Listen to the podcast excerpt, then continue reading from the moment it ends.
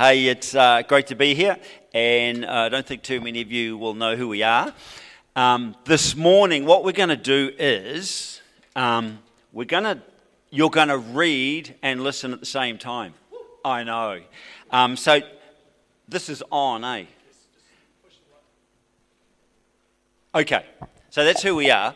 What we've been doing for a long time is trying to develop Christian leadership, and we do it amongst young people who are deemed to be at risk. And so you can see various countries that we work in.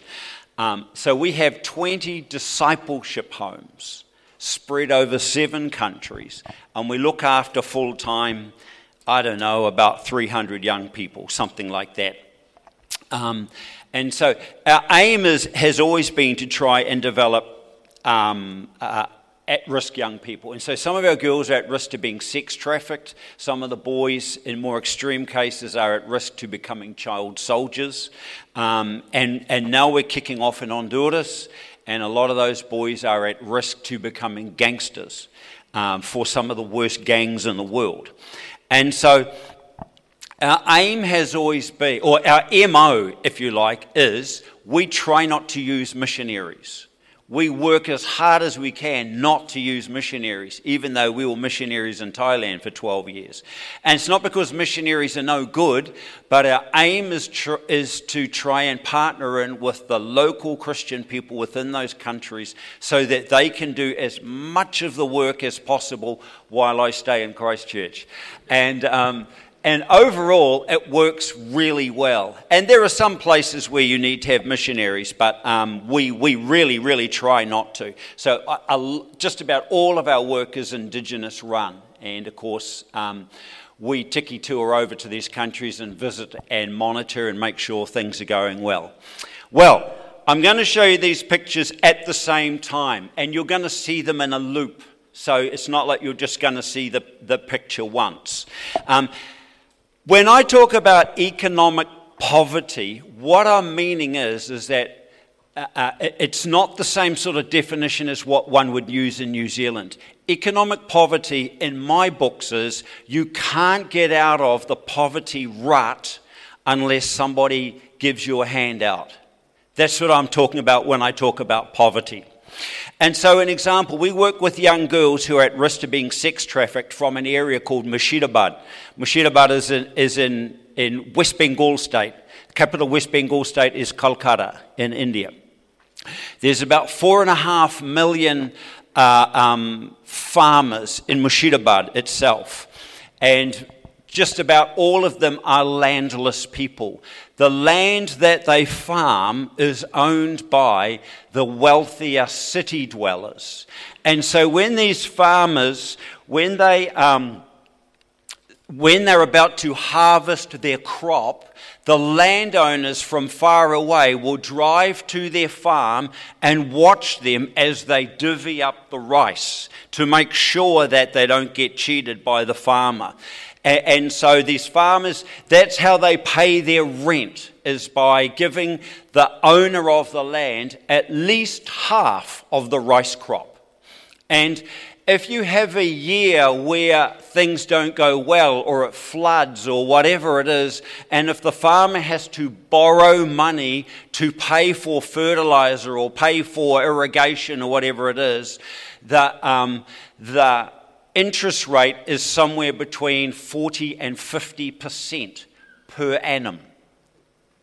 So you're kind of economically stuffed. Um, and then, of course, as you may know, some of these farmers, they become so depressed and so down, they commit suicide. But that's okay for the money lender because um, his family just inherit the debt. And when mum dies, the kids inherit the debt. And so they are forever in, in um, the claws of the money lenders. And so we have girls from that sort of situation. They live in mud houses, and there can be a lot of people living in the house. So, so people end up literally just sleeping outside. There are no toilets. They walk off into the bush to do number ones and number twos. And, the problem with that is, is that sometimes um, if girls are doing that, they can be raped. It's great life. So that's when I so when I talk about economic poverty, that's what I'm talking about. It's uh, it's at a level that pretty much New Zealanders can't really comprehend. And so we have one girl, and her dad is dead, and her mum she works for somebody else harvesting the rice. She has work for only two months of the year. So, how can the family survive? Well, men will come around and offer to take their daughter to Kolkata to find work, and they end up being sex trafficked. Or if, if mum can afford to pay the dowry, because the parent, the girl's parents pay, then um, the, the girl gets married to this new family. The new family may treat, treat her like she's kind of like a semi slave. If she doesn't like it, if she hates it, and, and the husband decides to divorce her because her mother in law is not happy or whatever it may be, um, then, then the girl goes back to her whānau again and says, Oh, listen, um, um, I've got divorced, they don't want me anymore. And sometimes her parents will say, Well, we paid the dowry. We paid, we paid megabucks so that you could get married. So what's she going to do for a job? Yeah, she ends up being sex trafficked. And so we have a number of girls who, who showed all the signs of being trafficked, but we got them ahead of time. Um, and so what, what we kind of find is, is this, this, this idea that um, in so many of the countries that we work in, the wealthy kind of, they kind of hoard opportunity and the, and the power and the money is in the hands of a few. We've been working in Myanmar for around um, 20 odd years now, maybe 25 years now, at Burma. And from 1948 up until today, they've only had six years of democracy.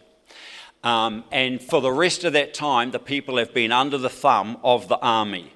And, and let me tell you, in Myanmar, the country is controlled by a handful of families. And then the handful of families who have the money and who run the army that, that handful of families, they have a whole lot of cronies who work for them. And the cronies get well paid as well.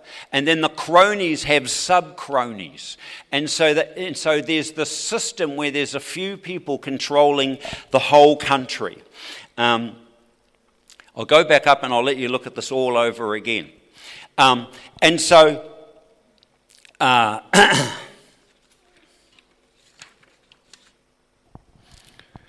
The army, of course, there was a coup d'etat in February of 2021. You might know about that. The, the lady who was running Myanmar, Daw Aung San Suu Kyi, was her name. She was a Nobel um, Peace Prize laureate. And uh, of course, she got arrested. And she got arrested for, wait for it, because it's pretty bad. She had an illegal walkie talkie. And um, then the government decided, the army then decided, well, now that we've changed the judiciary and we've kicked out all of the good judges who are telling the truth and we've brought our boys in to, to be the judges, um, we'll also trump up charges on fraud and corruption. And, and so at the age of 77, she gets to spend the next 33 years in prison. Great, eh? And so uh, these people, this, this handful of people, control 60 million others. And the people in the country are distraught. And so there's been many people killed. Uh, uh, thousands and thousands have fled over the border into India. The people are bombed from the sky and their villages are burnt from the ground and, they have nowhere to go. Uh, they use torture and rape as a type of weapon to keep the people um, uh, under, their, under their power. And so, again, there is this type of um, hoarding of opportunity. When COVID hit, it was particularly bad, of course, in a country like that. There was a massive short of oxygen, you know, oxygen tanks. Well, who gets it? Not the people, The army, the soldiers get it. The soldiers do not represent or help the local people in any way. They are disdained. And if they had elections tomorrow, the democracy parties would probably get 99% of the votes, literally. And they are meant to be having elections soon. Well, good luck with that. And so um, I'll show you this particular boy. He's one of our lads. Um, his name is Van. And when he was 16, walking along the road, he got busted by some Burmese police or army. They took him away and they said that you're an insurgent and you've been committing crimes and therefore you're going to have to go off to jail. Of course, he's never seen a judge. Um, he's been in prison now for about a year and a half. He hopes to become a pastor but he's just locked away and now he's 17 and a half years of age and he's just wasting away in prison. But you know hopefully he's learning lessons at the same time as he as he lives there. This is taken from inside the prison. A, a, a phone was sneaked in. And so in no way do, do many of the people who hold the power represent or care for the majority and so, again, we have this idea of the hoarding of opportunity. And, and we see continuously in Scripture, in Old Testament, all the time, the idea that um, you can see it there some demand um, gifts, the judge accepts bribes, the powerful dictate what they desire. It's exactly right. And they all conspire together. You see, it's hard for us to understand it in here in New Zealand because we're one of the top three least corrupt countries in the world. It's hard for us to understand that. But this has always been the way for so many. Um, and again, your rulers are rebels. They're partners with thieves. They all love bribes and they chase after gifts. They don't defend the cause of, you know, the fatherless and the widowed and those who are at risk to trafficking, etc. They don't care about them. Um, and so we, we see this term that is used by Oxfam. It's a great term. I really like this term, this idea of opportunity hoarding. It's kind of a strange term, eh? Um, but it's where the powerful and the elite and the elite they can rub shoulders with others who come from their, their class and their society so that they can continue to hold on to power. Um, and this happens time and time again. As an example, in Burma, just prior to Aung San Suu Kyi and her people taking hold of the government when they were, they were voted in, the army um, set up the constitution in such a way that regardless of what um, party controlled government, the army would have 25% of um, the seats in parliament by having 25% of the seats in Parliament where they could stick all their cronies and all their little mates in, in, into those positions, the Constitution could never be changed. And so the uh, Democrats wanting to change Constitution, it would not be possible. They couldn't do it. And also, it was decided by the army that they would always control the Ministry of Defence and they would always control the Ministry of Interior. So what? Burma is rich in oil and gas and, and mining and minerals and diamonds and opals, etc. And it all goes through the hands of the Ministry of Interior. So they're always looking after themselves. And so, in fact, the army can virtually be independent from the government because they're making so much money on the sale of these items. Um, and so we have this picture of opportunity hoarding, where a wealthy, powerful group of people, and often not very particularly big, they take control of public expenditure, etc. And so these guys, we've seen it in Thailand for years. You know, we had a we had a prime minister in Thailand. His name was Shinawat Thaksin. He was a billionaire. He owned Manchester City for a while, and Shinawat He, got, he had to flee the country because the army was going to take over and they're going to put him in prison. So Shinawat just managed to get out of the country. So what does he do? Oh, well, that's easy. He just gets his sister and she becomes the prime minister. And then eventually she gets kicked out in a coup d'etat by the army. Well, what do you do? Now his daughter is the head of the political party and may well be the prime minister in a year or two. So you have these families, these little fiefdoms who run everything. And this is, this is so very, very common for us. Um, and so, what does it, what, why am I telling you all this? Because what we're trying to do is break down opportunity hoarding. And you do that by working with people who can't rub shoulders with the powerful and the elite. And so, um, that house there in Cambodia is the house where one of our boys grew up. And now he works for an NGO helping people who don't get sex trafficked. So he came to our house years ago and uh, he now works for that organization. Well, that's his house. And so we're trying to develop poor people so that they can become people who can change society. So, what, so what I want to do now is just give you some examples of what we've been doing over the last 30 odd years. Um, this girl here with the glasses, her name is Jinjin. And Jinjin is a Shan girl. She's a Shan Buddhist girl from Myanmar. We got her when she was 14. We didn't know she was this smart. She's super smart. Her parents were about to pull her out of school because they couldn't afford to keep her at school.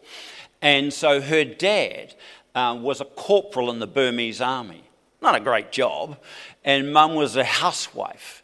We got her. And then she came to our place and, and she became a Christian because she was a Buddhist. She became a Christian, etc. Um, and then at year 10, she sat the national board exams of the whole country. And somewhere between um, 500 and 700,000 people sit the national board exams each year. Some people have sat it 10 times and they still haven't passed because it's super hard.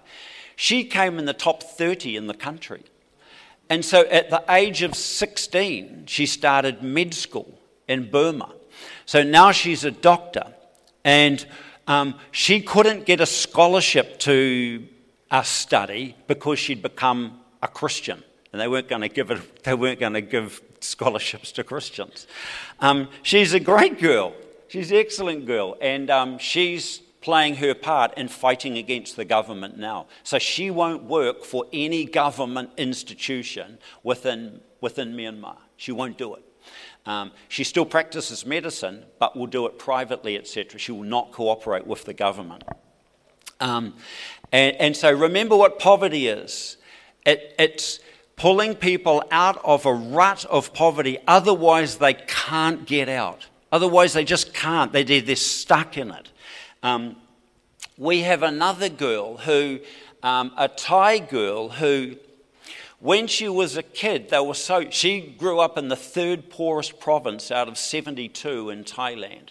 She was so poor when she was a kid. Of course, she had no toys. She had good parents, but no toys.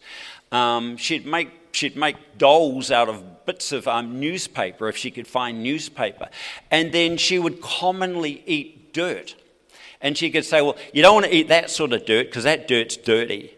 But that sort of dirt there, it's kind of porous and, it, it, and that can actually taste quite nice. And, and, so we got her when she was quite, she was older, she was about 16. And now she has a double degree. She has a degree in theology and a degree in teaching science. Um, and so uh, she now helps to run our whole Thai work. And her older brother, we got him when he was 12. And he now has a PhD in biology and um, a, a really good guy, very solid. He's now the guy who runs our work in Thailand. And so there's just a whole series of these people. Um, he otherwise probably would have ended up working in a factory or in a, um, a building site in Bangkok somewhere. And, and then we have this fella here. Interesting story. His name is Sushil Nepali. Because his last name is Nepali, you know what particular caste he comes from. And he, he's from a, a caste that he, he is a Badi. And the Badis are, are, are thought of as being the untouchables of the untouchables. Well, now he's a medical doctor. Cool, eh? And um, so he came to us when he was 12 and just went through the system with us. And he tried to get into med school at Tribhuvan University in, in Nepal. But to, to get into Tribhuvan, you have to be like so, so, so smart. It's just amazing. Um, so, you know, if, if Christchurch was in, was in um, Nepal, maybe one kid in the whole of Christchurch would get into Tribhuvan. Um, and so he, one time he was at a church and he went up the front to get prayer. The pastor didn't know who he was. And the pastor said to him, I got a prophecy for you. I believe that you're going to become a medical doctor and you're going to go to, you're going to study it in a hot place. And the guy's like, oh, okay, that sounds good. okay. And um, then he got into the second best med school in India, in the south of India. And so now he wants to become a missionary doctor amongst Badi people. Now, the Badis, um, the women have this view that because I am a Badi woman, um, for many of us, our role in life is to become a sex worker. So, so Sushil is probably, I, I, would think, will be the most qualified, smartest Badi person on the planet um, right now. And again, he's just a, he's just a really cool guy. And, and then finally, um, this fella here, Vibol, um, he's now about 33, and he's our board chair in Cambodia. And he came to us when he was 12. His dad died back in the year 2000. He's the oldest of five kids. Uh, when he came to us, I don't even know how we got him because he claims that when he lived in the country village, he was illiterate. That's interesting because normally we wouldn't take somebody like that. But, but anyway, we did. Anyway, so that was a good decision. So he came to us and um, he became a Christian. And then he would go home during the holidays and tell his family about God. He led his whole family to the Lord. Um, and then uh, he went through our system and he got to university and he's got a law degree and he's been working for IJM, International Justice Mission, if you've heard of it, as a human rights lawyer. And he's now about to sit the bar. Um, and, but he claims he was illiterate and, and that he, he just firmly believes that God led him to come to our house. And uh, he speaks English and Bahasa Indonesian as well and he's just a really good guy. So that's what we're trying to do. We're trying to develop, and, and, let's be honest, we have lots of failures as well. It's not all good. But, but that's what we're trying to do. We're trying to get people who are, who are high potential, but who otherwise can't get out of the rut. And, and so, by you guys, because you now support us if you didn't know, uh, you guys, so, so by you guys supporting us, you're doing an interesting thing. I want to show you this graph. The top 10 Protestant countries, check out 1900. They're all, they're all European countries. Check out 2050. It's true. Look out, the Africans are coming. Look out, the Asians are coming. And look out, the Southern and Central Americans are coming. Good news. That is good news. That is good and see how the world, the Protestant church, has changed so much. The Democratic Republic of the Congo, known as the rape capital of the world, they're predicting will have that many Christians. Um, but what, what's interesting about it is this. Bear that in mind there. Look at the countries that in 2000 and 2050, and we've got South Africans here, eh, in our church here. Well, you know, look at the year 2000. And South Africa's there, top 10. Awesome. Um, they drop out, mind you, but, but that's because they all came over here. And, um, and, but, but check this out emerging markets in 2016, 2050. Count up all the African nations. Oh, yeah, there aren't any. And there's a lesson in this. You might not like it, but the Western Church has to release their funds to enable. Look at all the Africans in 2050 to enable them to do world mission. We have to release our funds to sponsor them to do it because their churches are growing on and our churches are stagnating somewhat. Um, and so I guess it's true to say that when you support us, we're doing exactly that because we receive funding, our organization receives funding, and then we set up this whole series of discipleship homes everywhere where the indigenous people are running the work, where they feel they own it. So, strategically, it's a good thing to do. It's a good way of operating. Um, now, just quickly, I, I, I want to give you an ex- another example of how we're doing that. Um, and so we're setting up in Honduras and El Salvador. I was talking to Honduras this morning, I was talking to El Salvador yesterday. Um, and we're going to work amongst communities where the gangs are rife. Now, you probably don't. How, how many of you have heard of MS 13? Uh, probably five. MS 13 is ranked as the worst, baddest, most violent gang in the world, and they are the. Um, they're viewed as being the biggest transnational gang in the world. The most violent city in the world that is not in a time of civil war is San Pedro Sula. You can see it just um, to the left, upper left from the H in Honduras. So we were talking with uh, San Pedro Sula this morning. And so we're kicking off in San Pedro Sula um, this month. Um, so we're getting the house ready right now, and we're going to take in boys who are, once again, who are at risk to becoming gangsters of joining either MS-13 or Barrio 18 or Barrio 18, one of those two gangs likely. And um, the gangs like to use young children. They like to use 12, 13, 14 year olds because they don't get noticed when they're carrying drugs around the city. Or, or um, you know, a, a, a, gang member may say to a young guy, Well, listen, pal, if you want to join our gang and be one, of, one with us, and um, you know, we're going to be your family. Um, what you need to do is here's the gun. We know that the Barrio 18 guy comes up that street every Thursday because he visits his missus. We know he comes because we've seen it so many times. You're just going to sit outside, and um, when he comes past, you shoot him and then shoot him in the face. And then you're one with us. Um, and so they'll use children in, in, in, that sort of way. So we want to get a hold of boys who are about 12, 13, 14. Possibly they have no fathers. So they view that the gang will be something like their family or whatever, which isn't true. It never will be.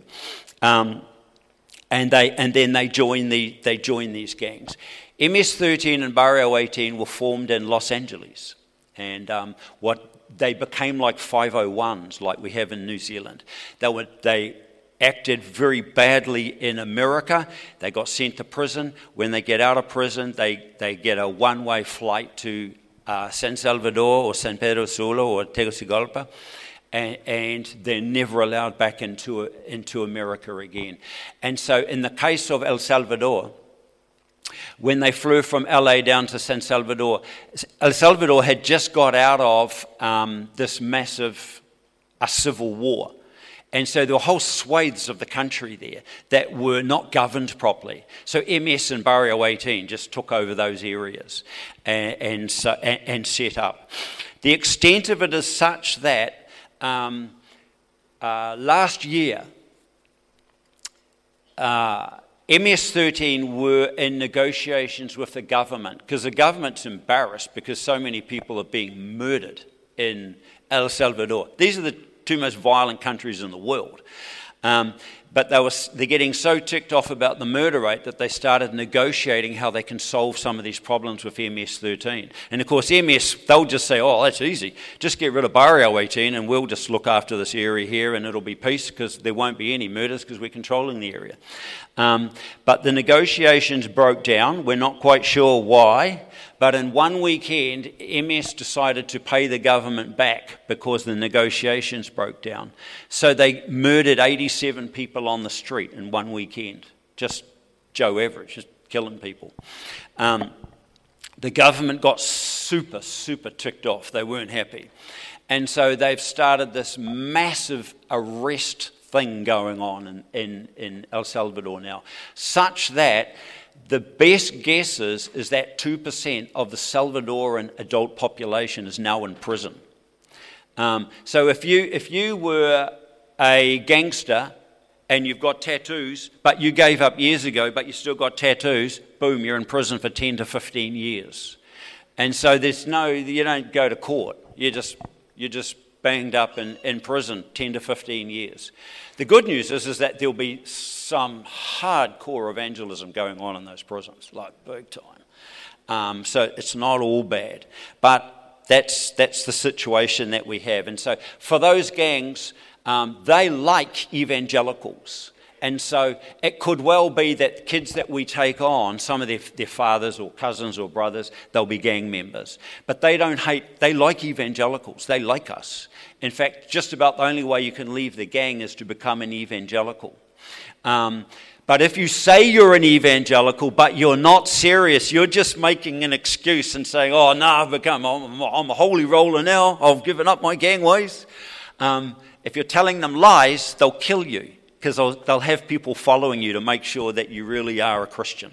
So, you guys are, supporting us in all manner of works, and we just want to give a massive thank you to you for that.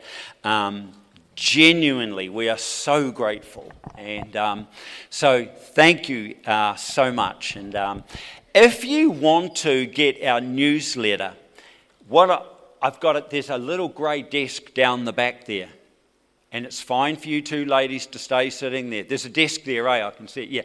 I'm just going to leave that there, and you can fill in your name and email address. Write it neatly, please.